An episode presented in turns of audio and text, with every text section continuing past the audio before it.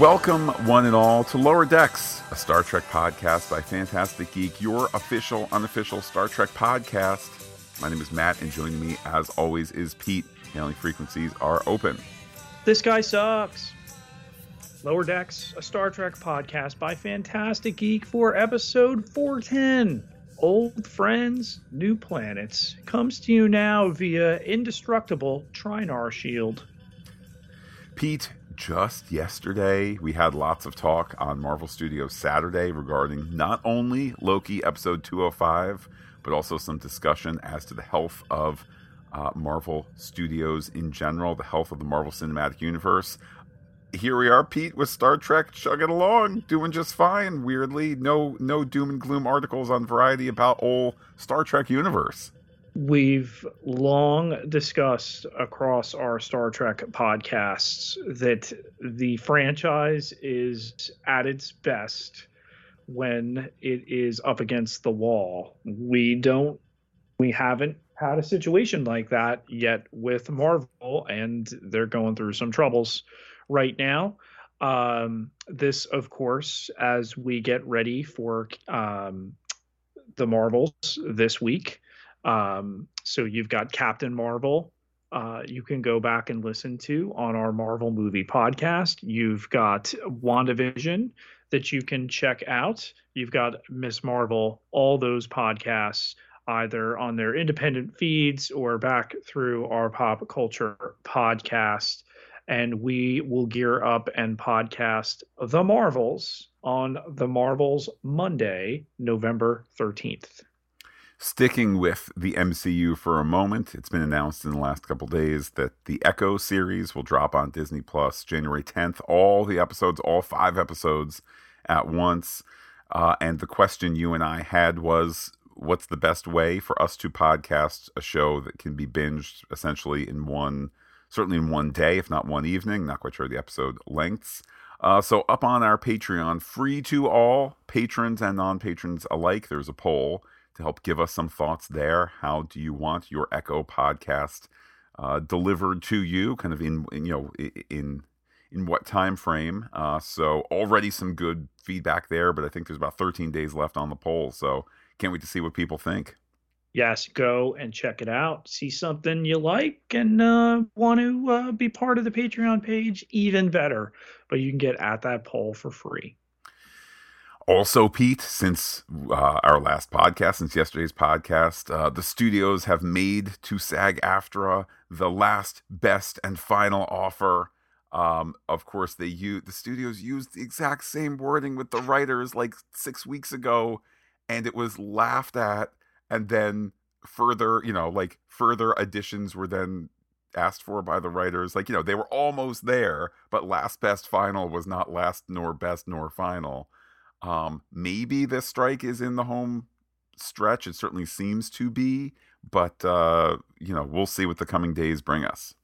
Yeah, it's almost as if uh, these studios have never negotiated with anyone ever um, in terms of motivating people. But uh, yeah, they're thinking it over, and uh, hopefully we can find the common ground here and get things back into production Matt, as you pointed out on uh, Twitter, on the uh, Patreon poll as well, all of our franchises, uh, Star Trek, Star Wars, Marvel, all have something squirreled away, and it's a question of how they're going to let it out.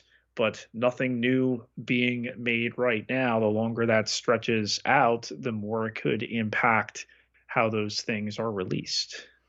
And uh, Pete, I understand, though I'm not a viewer of uh, the the Wil Wheaton after show, I understand that he's shared some footage of the next, nay, final season of Discovery, which is still dated 2024. But that's a perfect example of, you know, they finished filming that last spring, and oh, I mean, yes, there's been lower decks and so forth, but oh, gee whiz, they don't have a date yet because they're still figuring out their calendar because they're keeping an eye on the strike yes, this final season now, once just a fifth season, now the end that they went back and kind of rejiggered the final, as I understand, two episodes, and Jonathan Frakes is involved with that as a director, so good there.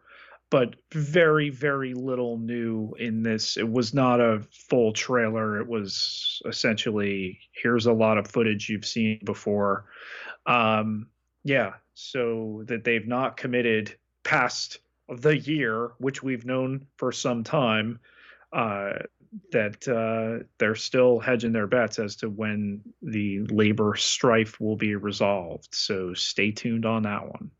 They may, and I'm not trying to make everything about, you know, I'm not trying to say that you and I and our listeners represent the audience en masse, but it could be that, you know, it could be that Star Trek Inc. is like, so when does the next Star Wars show come out? Because we would love to overlap or not overlap, you know, whatever it is, there could be some of that as well. Um, but Pete, sticking with Star Trek here, we have promised to deliver since Paramount Movie Studio has said that work is feverishly underway for Star Trek Kelvin 4. We have brought the vow to bring weekly updates in that arena. So, Pete, bring us the latest Star Trek Kelvin 4 news. Zach Quinto had a pilot uh, taken to series at uh, NBC which he'll get time off of to film the new movie, right? Okay. Maybe. or or maybe not. Maybe he's under contract for a thing and other contracts. Because let's not forget when Kelvin Four was announced, uh, not in the initial post Star Trek Beyond announcement, but when, when there was the surprise announcement, what about a year ago? All the cast started to text each other and said, have you heard about? That? Do you have a deal? Do you have a deal? Did Pine get a deal? Pine, does, nobody has a deal for this. So, uh, Pete, it seems like his dance card is full right now. Um, but Pete, let's bring it truly home here to Lower Decks. Uh, we'll dig into the episode in a moment. Want to note that this time next week we will have our season wrap, our final Star Trek Sunday for the foreseeable future until Discovery yep. returns. Uh, and yes, looking, looking back at this season and looking ahead to the planned and possible final fifth season. Well, with that, Pete, let's head into our ready rundown. Program complete. Enter when ready. The crew of the USS Cerritos faces their most formidable adversary yet Captain Nick Locarno, a former Starfleet Academy classmate of Mariner. Locarno still harboring resentment towards Starfleet for a past incident that led to the death of one of his Nova Squad teammates, has formed a rogue fleet of captured alien vessels seeking to challenge the established order. Mariner, initially intrigued by Locarno's rebellious spirit, soon realizes that his motives are far from noble and that he is no different from the power hungry Starfleet captains that she has encountered before. Meanwhile, in the Cerritos, the question is how to defeat the Nova fleet. The answer help from the Orions and use of one of their old ships, but it will come at a price. Back to Mariner, she takes matters into her own hands, boldly infiltrating Locarno's flagship and stealing his doomsday device, a powerful weapon capable of inflicting widespread destruction. With this stolen arsenal, Mariner and the Cerritos crew engage Locarno's fleet in fierce battle. Despite the smaller size of the Cerritos and its technological disadvantage, their teamwork and determination proved to be a formidable force against Locarno's haphazardly assembled fleet. Mariner confronts Locarno in a one on one duel, using her cunning and ability to outmaneuver him. With Locarno defeated and the fleet disbanded, Mariner learns a valuable lesson about the importance of cooperation and forgiveness. She realizes that making a positive impact on the galaxy requires collaboration, not individualism, and that holding on to grudges only hinders personal growth. The season finale concludes with the Cerritos crew having returned to their usual duties, having successfully averted a galactic crisis, and reaffirmed their commitment to Starfleet values. T'Lyn will remain in Starfleet, though the crew says goodbye to Tendi, who is recalled to Orion for now. Red alert. All hands stand to battle stations. Pete, we have a tactical analysis of this week's threats. Let's start with independent captain Nick Locarno. To bring Robert Duncan McNeil back here for this two shot, essentially a one shot at the end of the season, to make him the big bad controlling this Nova 1, uh, driving the Nova fleet, this whole plan here uh, in the Detrion system. You know, he he's the guy that Mike McMahan could look through uh, the what are we up to 11 series now throughout Star Trek history and you know build this whole uh, storyline around. It, it's it's such a lower decks. Uh, I mean that as a series. It's such a lower decks villain to pull, you know, to pull from a place that on the one hand is somewhat niche. I mean, I don't think for anybody who, you know, who's a next generation fan, it's not it's not niche on the one hand, and on the other hand, there's what 170 episodes of Next Generation, and, and this guy is in a half hour of one episode. Um, but it's it's it's so wonderful. We'll talk in theories a little bit by you know for kind of larger connections that Locarno might represent, but so authentically Star Trek, and it's like this lower decks, lowercase lower decks bad guy who's fighting the lower decks uppercase crew. Like it's it, it it's just it's wonderful. It's so Mike McMahan and also too, you know, in the background of Star Trek, let's say certainly Deep Space Nine forward, a little bit Next Generation, just this notion of not everybody loves the paradise of Earth, the paradise of the Federation, and the idea that there's enough people, let's say aqua- across the quadrant, including non Federation space, of people who feel marginalized to make a Nova fleet, you know, our, our extended threat in this episode. I feel like that tracks. That tracks that not everybody is going to like their lot in life, whether it's you know part of the Cardassian Union or or the Klingon Empire or the Federation.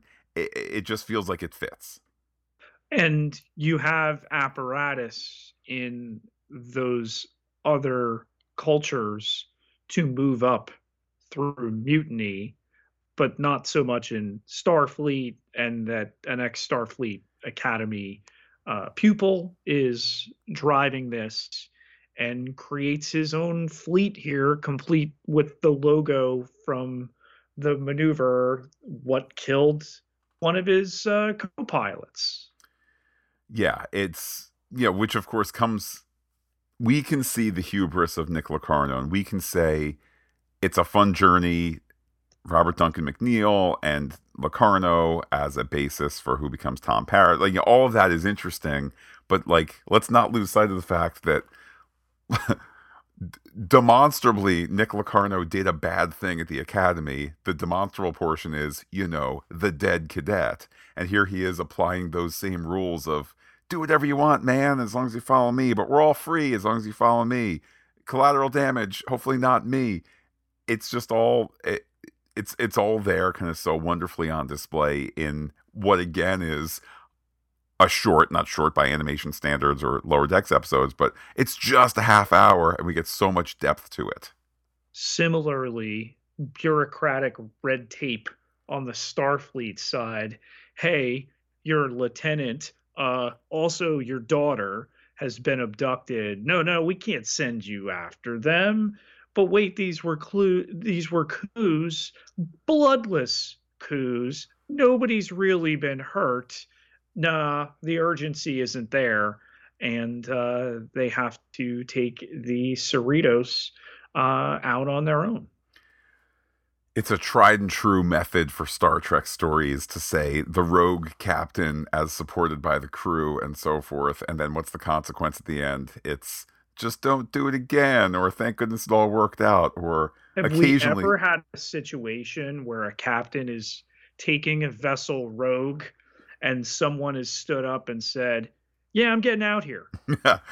Yeah. Oh, look, you know. Because that would be the most lower decks thing ever to have to have like Livick be like, yeah, drop me off at uh, City Alpha Five, please. Yeah, look, oh, the the board is lighting up. Everybody's for oh, except for Jeff on deck twelve. Uh, he's asked to requisition a shuttle pod. Okay, goodbye. like Livick. Uh, yeah, exactly. Um, yeah, I mean, I look. I think again, this notion of red tape. It's also we've seen the imperfect federation. We know that it's this we know that there's a big bureaucracy to it to make the paradise the wheels of paradise require a lot of bureaucratic red tape um and sometimes it all just works out uh maybe that's a reflection of the American experiment as well. Sometimes there's sometimes there's major errors, but some it it all hopefully works out in the end. That sort of thing.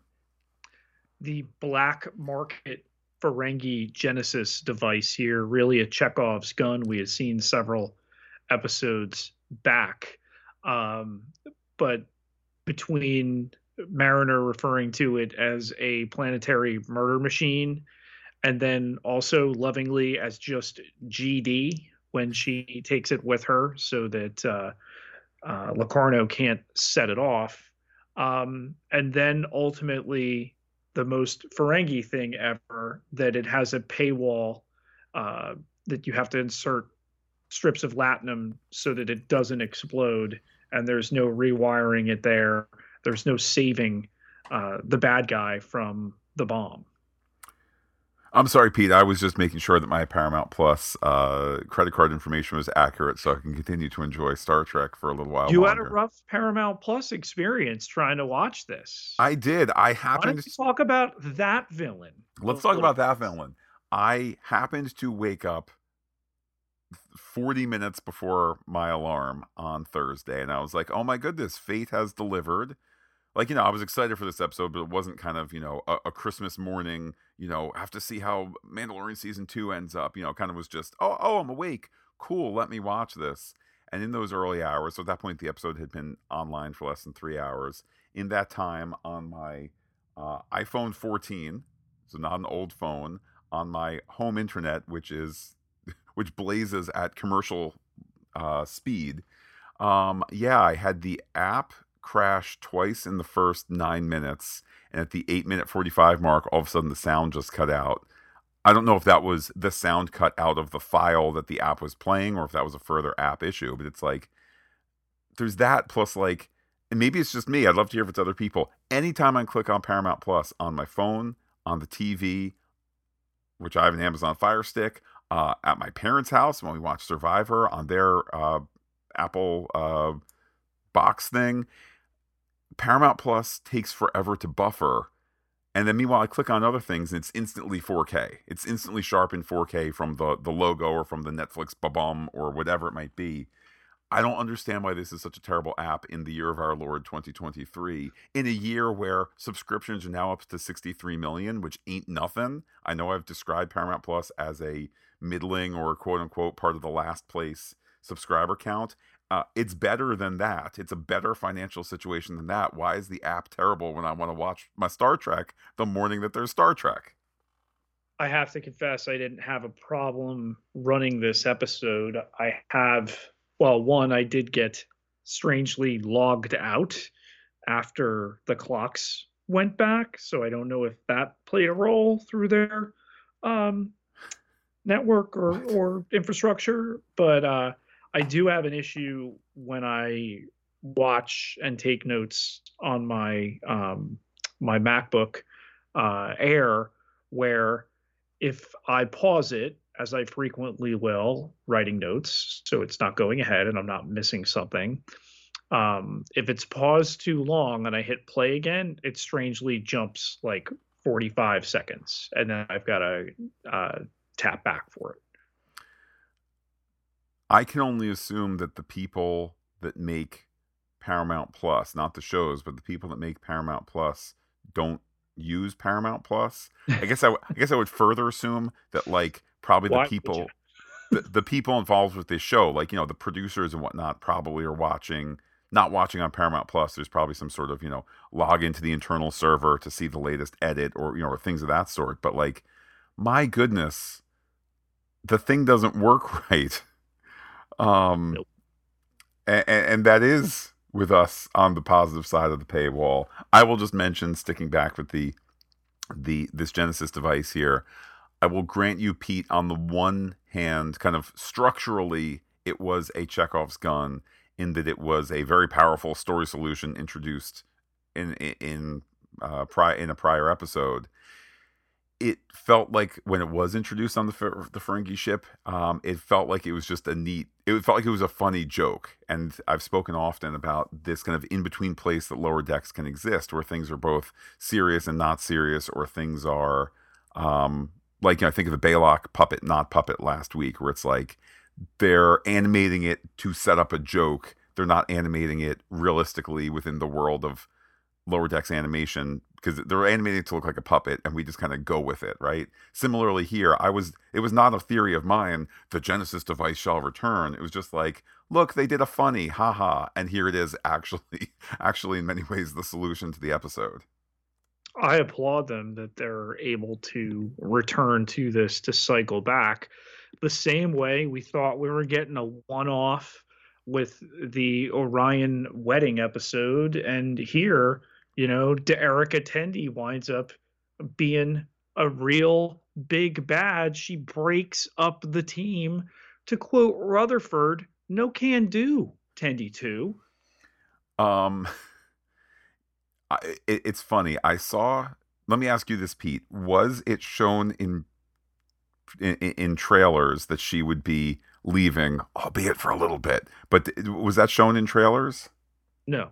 Okay. Then there's somebody on Twitter who probably, I guess, maybe has early access. Remember when there had a Picard, how they were just handing out if you if you ever if you ever looked at a news website, they were just handing out press access, I guess. Uh, there was somebody online that was like, "It's really going to stink when Tendi leaves the show." I was like, "Oh, that's a weird thing to say." Um, then now it has come to pass. I mean, also baked into it is I think she or someone else says, "I'll be back soon." So I don't think you know this is not. Oh man, they wrote out Tendi permanently, but they wrote out Tendi short term, and I'll go with that. If if they killed off a person at the end of season one only to bring him back through the mysteries of life in the stars, um, then sure, I'll play along with Tendi is gone for forever for now. I don't think it's ever sold as forever, and we'll discuss that uh, in our next segment. But also the Orion champion Ba'eth on our list of threats here. Yeah, she could have helped more without the deal making and so forth. Um, and you make reference to the supposed one off of the Orion episode. For the entire season, where you and I both have been a bit dubious as to this idea of it's the first, you know, serialized season, saying, "Oh, I don't know, I don't know," but let's let's see how it ends up at the very end. You know, I, I think we had zero complaints about the Orion wedding episode, but it takes on greater importance now, certainly through the lens of this episode.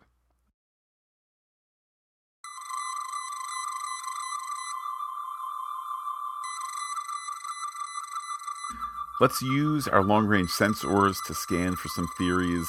And Pete, I'd like to start with Nick Locarno.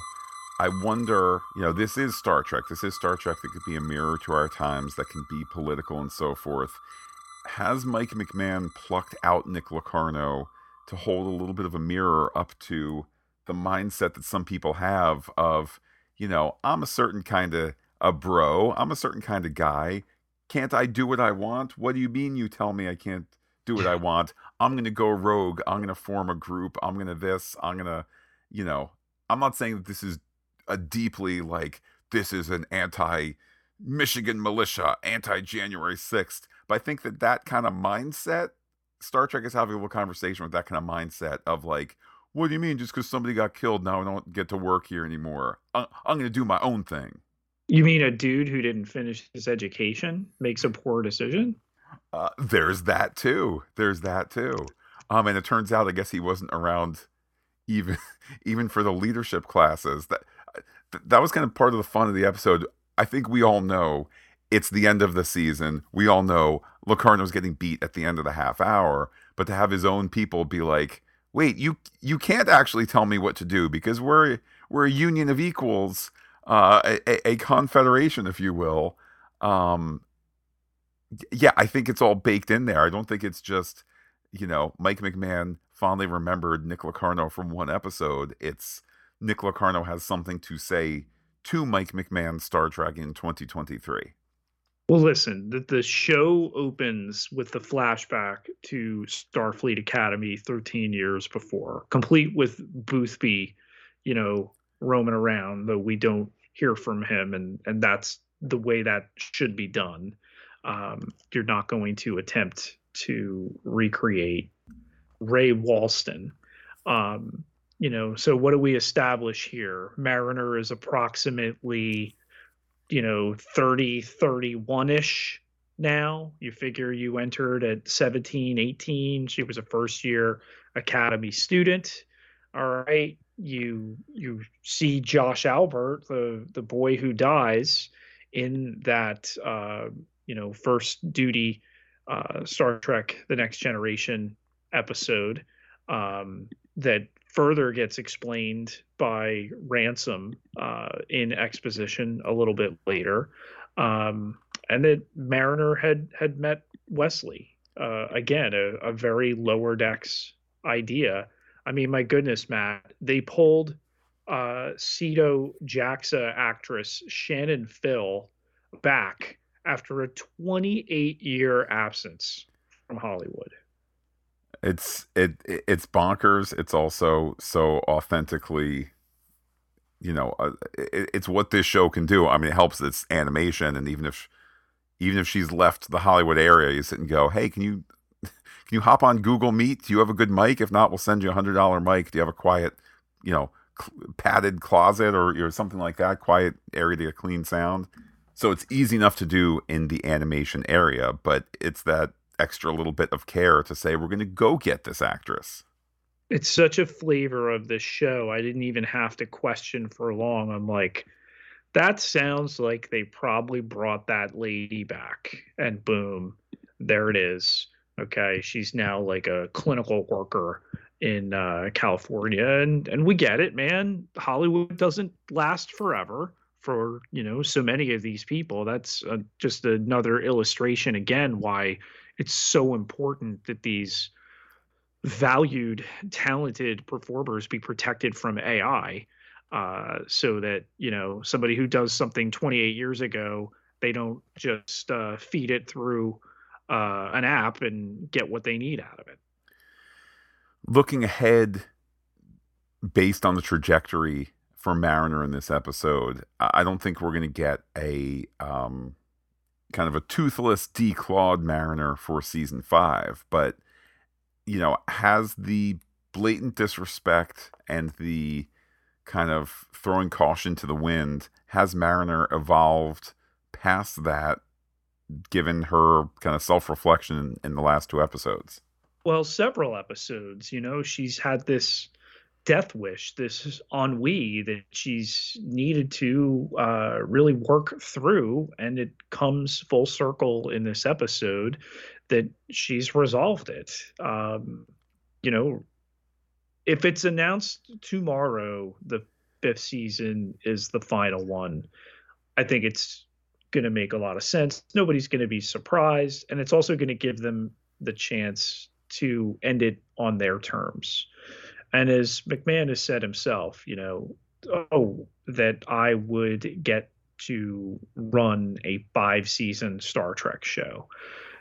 Push aside the fact that it's animated, okay, and that's the longest running animated show they've ever had.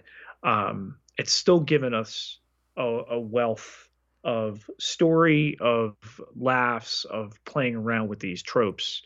Um, and you know, surely they could have put themselves in a position where you don't do the hey we got to talk to you about your lieutenant. Uh, the assumption is we're talking about your daughter and instead it's really Tendi and now the Cerritos and Freeman who gambled with the Orions has to make good and give uh, their crew member uh, the sister the mistress of the winter constellations back uh, in what I think is going to be a really fun arc. You're going to get to see her reluctantly kicking butt as a pirate.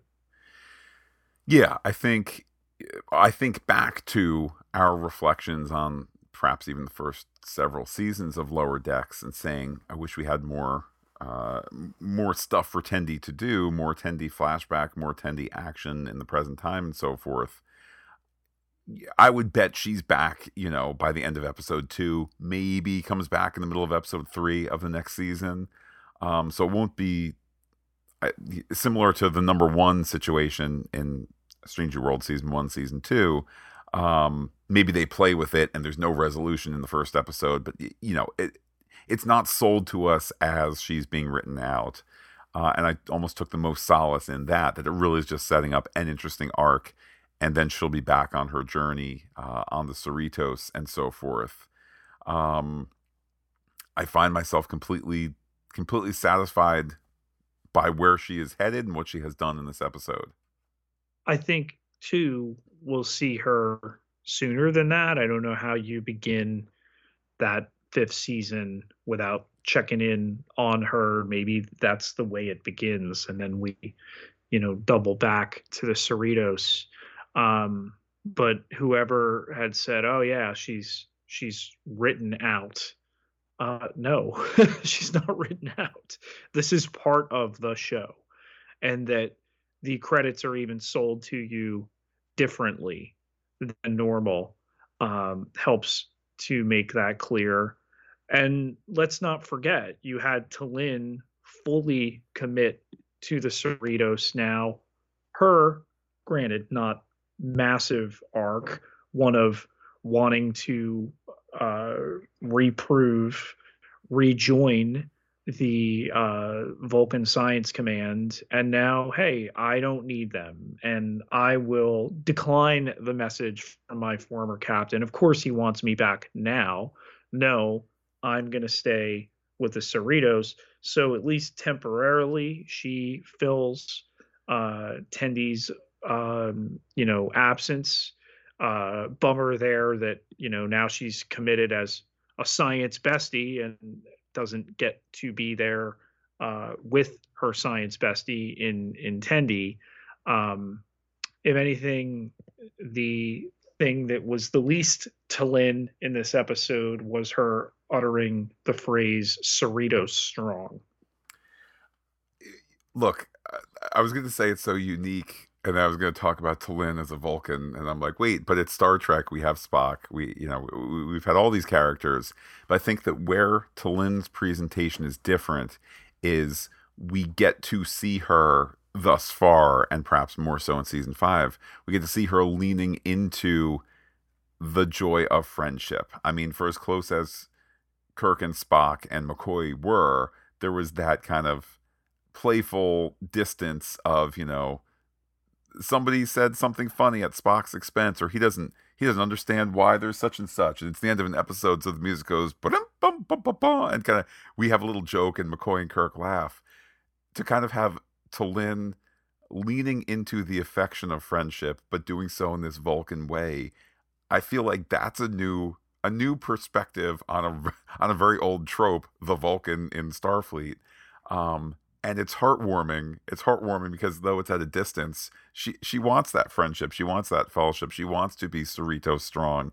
And as you're saying, Pete, she has now an extra, albeit quiet and hidden away behind the shrouds of emotion, but she has an extra reason to try and get her science bestie back for whatever those you know for whatever that arc is going to look like. I like that that she tried to come up with a scientific solve to return her friend. Speaking of science, Matt, we now have the creation of the M class Locarno planet as a result of the Ferengi Genesis device. We got Robert Duncan McNeil? Could we bring life back from lifelessness? And uh, you know, you could have some fun there. The the Rick and Morty verse has had a planet that has an identity that you know of course uh, rick sanchez had sex with and and made uh, a race of uh, children um, could we do something with uh, Locarno returning in some way. Could you? Yes. Should you? I don't know. I mean it's been done and I know that fine the the trope has been every lower deck season has a classic Trek movie poster and ostensibly a classic Trek movie theme or arc to it. Oh, do they do they correct the sins of Star Trek 5? What does God need with a starship? do do they do the rock people in animation the the ones that proved so expensive that Shatner had to abandon that idea.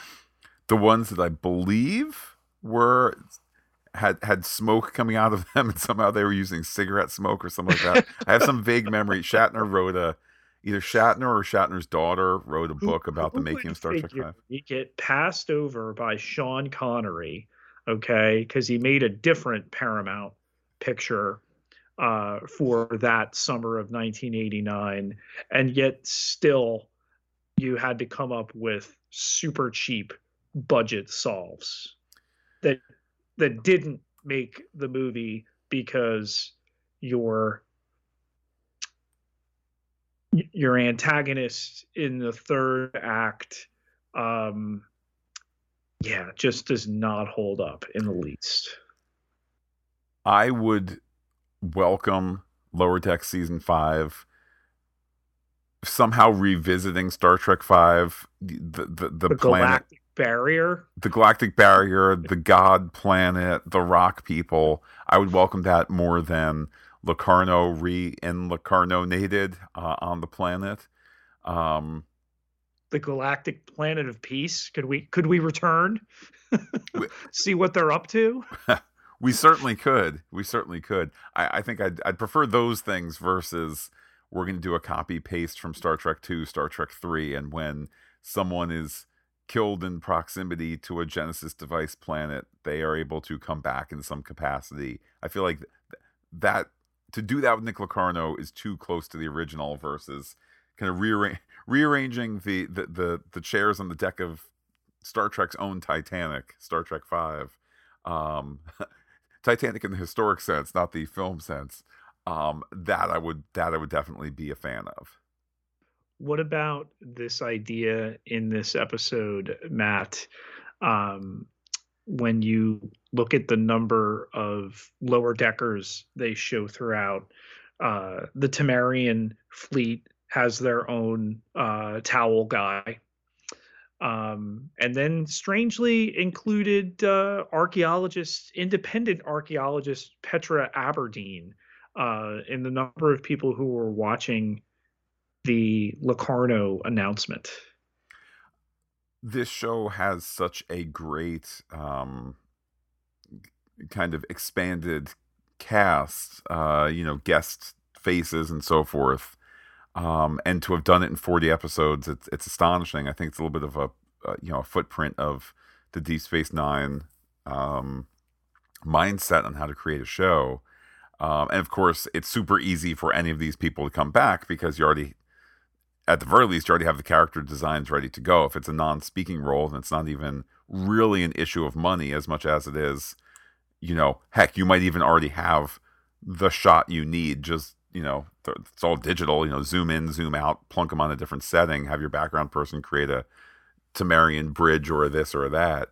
Um, it's it, the the notion of these different ships that look like look like the Cerritos and the Cerritos crew. That's a fun that's a fun joke that they've that they've done before. Um, also, it's like once again, I guess eh, once again we have a Star Trek episode where somebody can do a quadrant wide announcement or federation wide announcement to share things. It's like the worst version of uh, a reply all email. Um, but but but there it is nonetheless. All right. So speaking of ships that look like other ships, I'm to own this here even before I get taken to task uh, by at least one of our listeners um, in our uh, mail. But uh, the Nova One and the Koala, um, it didn't come to pass. But that, I mean, we don't have McMahan here to ask, and we could certainly try. I think it was made to intentionally look that way if they didn't veer away from it. Well, it's a couple of thoughts. First of all, maybe the koala is part of all of us, and therefore, therefore that that's your save. Um, maybe maybe it just hasn't revealed to be a thing yet. Okay, we still have we still have uh, Billy Boyme's Section Thirty One out there as a story point. Maybe next season it's revealed maybe the Koala Nova ship connection is fully revealed then. What about um, the Locarno Tom Paris comparisons, or what my notes say here, Tom Parisons? I mean, it it it is leaning into the the weird truth of it, you know, the weird behind the scenes, same actor, so on and so forth, to hand wave it away. You know, I don't. They don't look alike. No, they look identical. Like it, it it's all part of the joke. It's all part of the fun. Um, I, I was going to say it's yet another lower decks thing. I think that even in live action, this is a discussion where you sit and go, we're just having fun with the fact that we brought back the guy and there's no way around it. Um, and that's a welcome, that was a welcome joke. That was a welcome kind of explanation slash not explanation that they, some of them see it and some of them don't see it because both are true. They both look like Robert Duncan mcneil, McNeil and they both are separate characters that are wholly different people on their own, and the characters are in no way connected. So both truths are true. And it's what fans have been talking about for nearly 30 years. Why does this character look just like this character, played by the same actor? Uh, secret reveal coming? No, but at least two officers in an episode of Star Trek have now discussed it uh, around this totally independent, unaligned fleet. The first ever. wait, uh, the Maquis would like a word. Um, do we know that the Maquis did not have a command structure in, in any? Surely the Maquis must have had some sort of whether they're sitting there with ranks and badges or it's just like you know, I'm a lieutenant and you are a sub lieutenant, therefore, in a firefight, you listen to me and not vice versa. I mean, surely, surely the military nature of the Maquis was such that they had a hierarchy. I think it's a little of whatever the story needs. Okay, I. Um, but what's unclear, Nova Fleet, these vessels were not destroyed; they were uh, reappropriated, yet we saw the wreckage and we were in those scenes. It's not what was seen by others or anything uh, yeah, like uh, it was not a doctored hollow thing. Yeah, that was a little unwieldy. Um, I would agree, and I bet that if we had Mike McMahan here, which honestly, Mike, phantasticgeek at gmail.com. Just just send us a message, okay? You can come on anytime. DMs are open, man. What's that? Our DMs are always D- open. DMs are open as well. Um, I think probably it could be explained away like, oh well, you know, some of the the the, the tips of the the tips of the disruptor cannon that's what got blown got blown off. It was not that I, you know probably you could explain it away um but i would agree pete that in a larger sense, the show did visually lie to us because when you see an explosion and very little left, the assumption is that what, what you don't see has been blasted to smithereens, not that it's been dot dot dot because I can't quite fill it in. They didn't transport it away because it's I think by Star Trek rules these ships are too big to run through a transporter.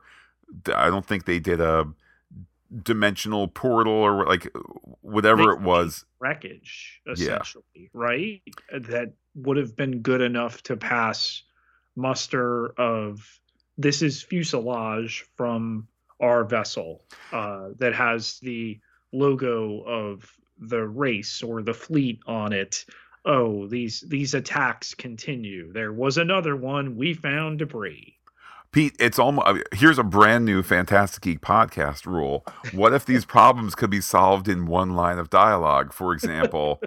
and we've been leaving debris to make everyone think that the ships were destroyed. Okay, yeah. then then that solves part of it. If you then want to say, "Well, I'm still not entirely clear how they transported the ship away," uh, okay, well, at least you've given me the beginning, which is the thing that you saw was a lie hiding the truth, and maybe we're not going to explain the truth through Virtutron rays or an Iconian uh, planetary portal, you know, whatever it is, you can go, okay, well, you already told me that the truth was a lie. So whatever your other fictional answer is, I'll, I'll, I will accept that by inference. We're told that all of the officers aligned with Ricardo um, got away. Can we expect? Should we expect that they could return? I don't know. Um, we've had, I mean, the biggest cliffhanger that this show has dealt with across a season was the loss of Captain Freeman. That, correct me if I'm wrong, got resolved. That was ju- that was just one episode, right?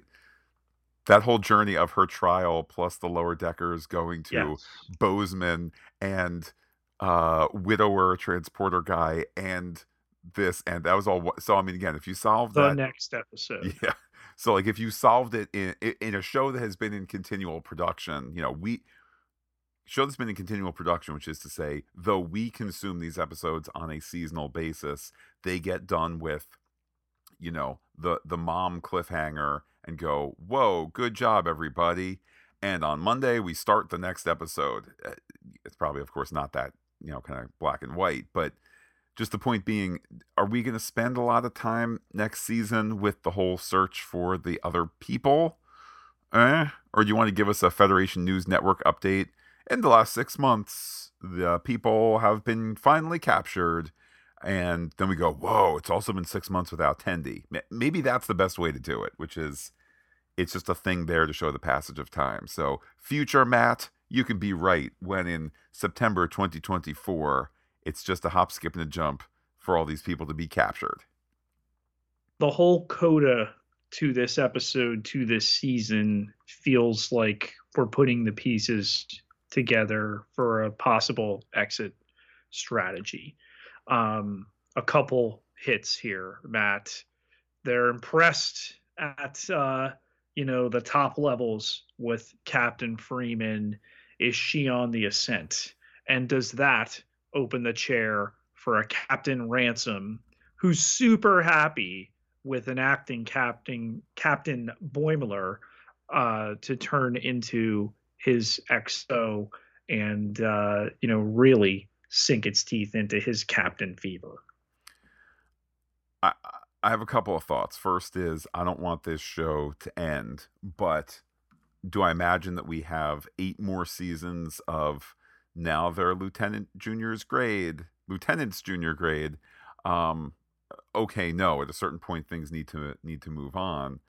Also, in the last week, I just kind of found myself saying, you know, I, I could use a little pick me up, uh, and I went back and you know watched the Lower Decks Stranger Worlds crossover, which is just golden. Every moment of it is golden. And it left me saying, you know, I also want more of these characters in live action. Um, and I'm not saying that they're setting up a Lower Decks live action spin off or anything like that, but Star Trek needs to continue to evolve. Um, we saw that, you know, with classic Trek gone too soon and then the move to animation, the move to movies.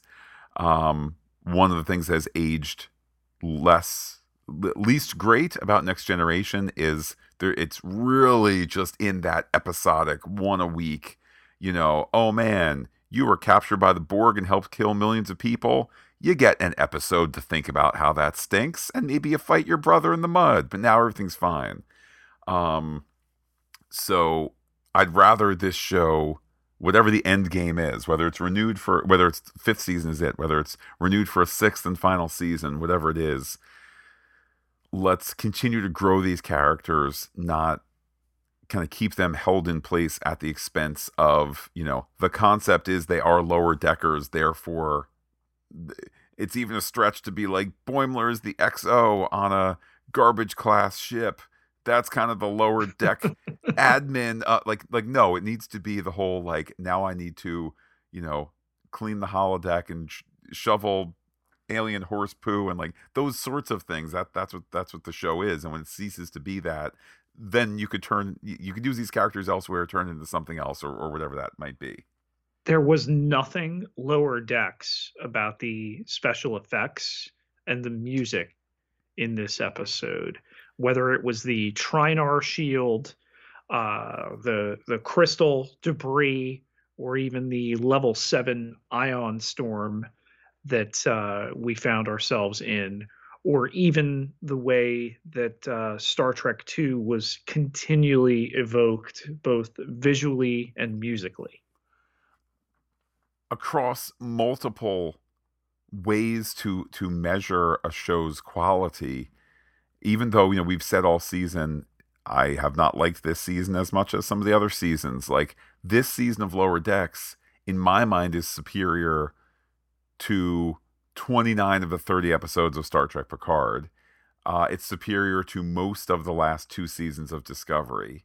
Um, it's not better than than uh, most of Strange New most of the 20 episodes of Strange New Worlds if not all of them. But like, it, point is, it it's really really up there, and it's not just because characters are funny, and it's not just because sometimes when they have a room filled with things, some of those things are things that I remember from another show. Like it's not just the nostalgia, it's not just the characters that we sympathize with. This is a fully fledged production. And you're right, the music is fantastic. The animation slash effects are fantastic.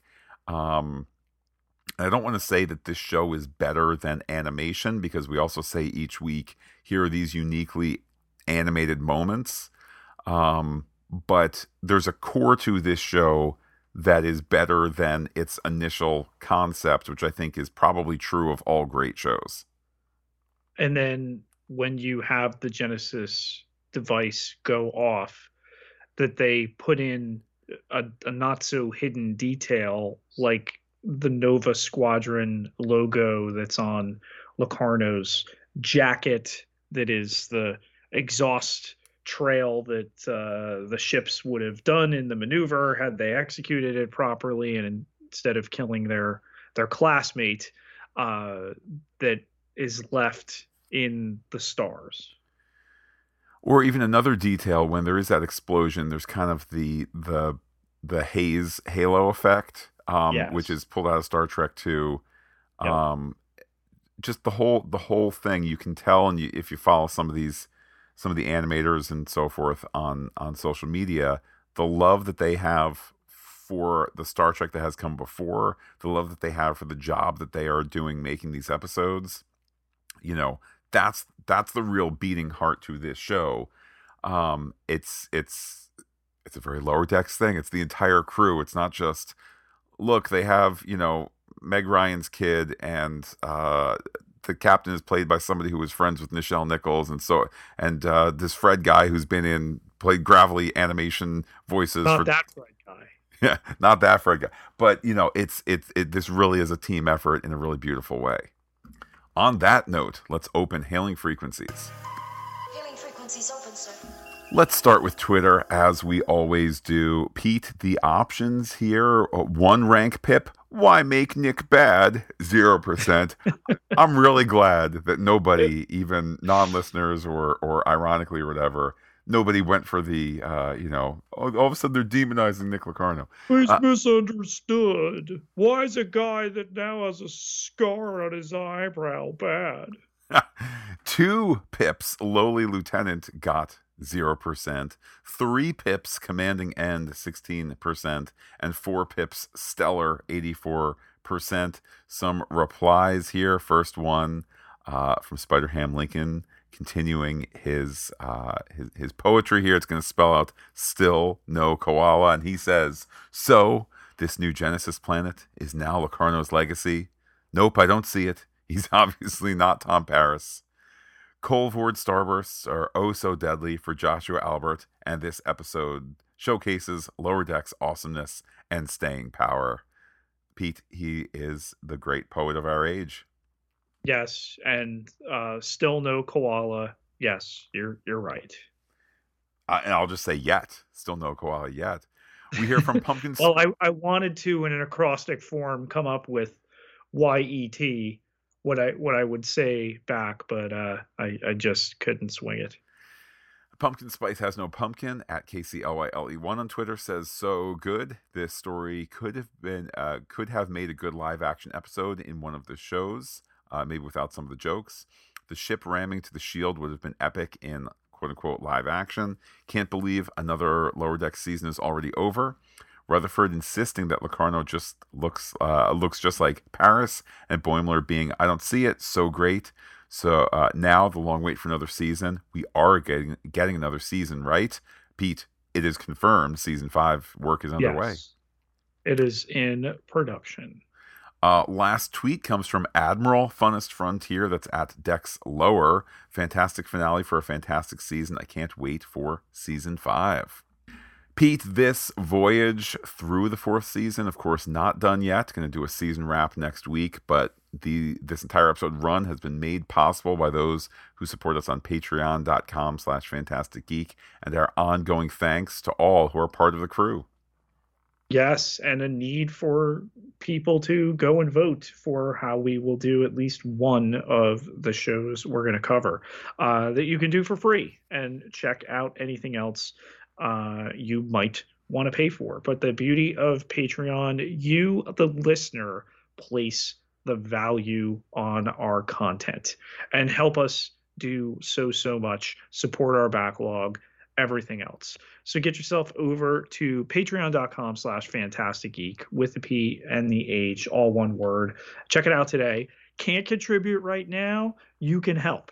You can go to Apple Podcasts. You can leave a rating uh, in seconds for this podcast. You can leave a review in just a little while longer. You can do this for all of our 34 podcast feeds. And again, help people find us. Pete, an uncertain future for Star Trek is de rigueur for Star Trek fans. Okay, Picard has finished its run. Discovery, the final season. Talk of the Academy show, but you can't cast it during a strike, and uh, etc. etc these are not stressful times for a Star Trek fan. This is just part of the ebb and flow. So, how can people continue their Star Trek conversation with you on social media? You can find me on Twitter. You can find me on threads on Blue Sky, all as Peter, P I E T E R J Ketelaar, K E T E L A A R, 12,600. Can't be wrong. Well, I'm personally on Twitter as Looking Back Lost. Do be in touch with the podcast. Comment on phantasticgeek.com. Check us out on Twitter, Instagram, Gmail, and Threads, where we are Phantastic Geek as well. But wait, Pete, there's more. Facebook.com slash Phantastic Geek with the PH, all one word, like it today. On the Pop Culture Podcast feed next week, Marvel Studios Saturday discussing the end of the season or series or more for Loki. And of course, back next Star Trek Sunday to reflect on this jaunty uh, season of Star Trek Lower Decks. With that, Pete, I will say adios to all listeners and give you the final word. Hell yeah, let's stick it to those chumps. And how exactly are we sticking it to those chumps, by the way?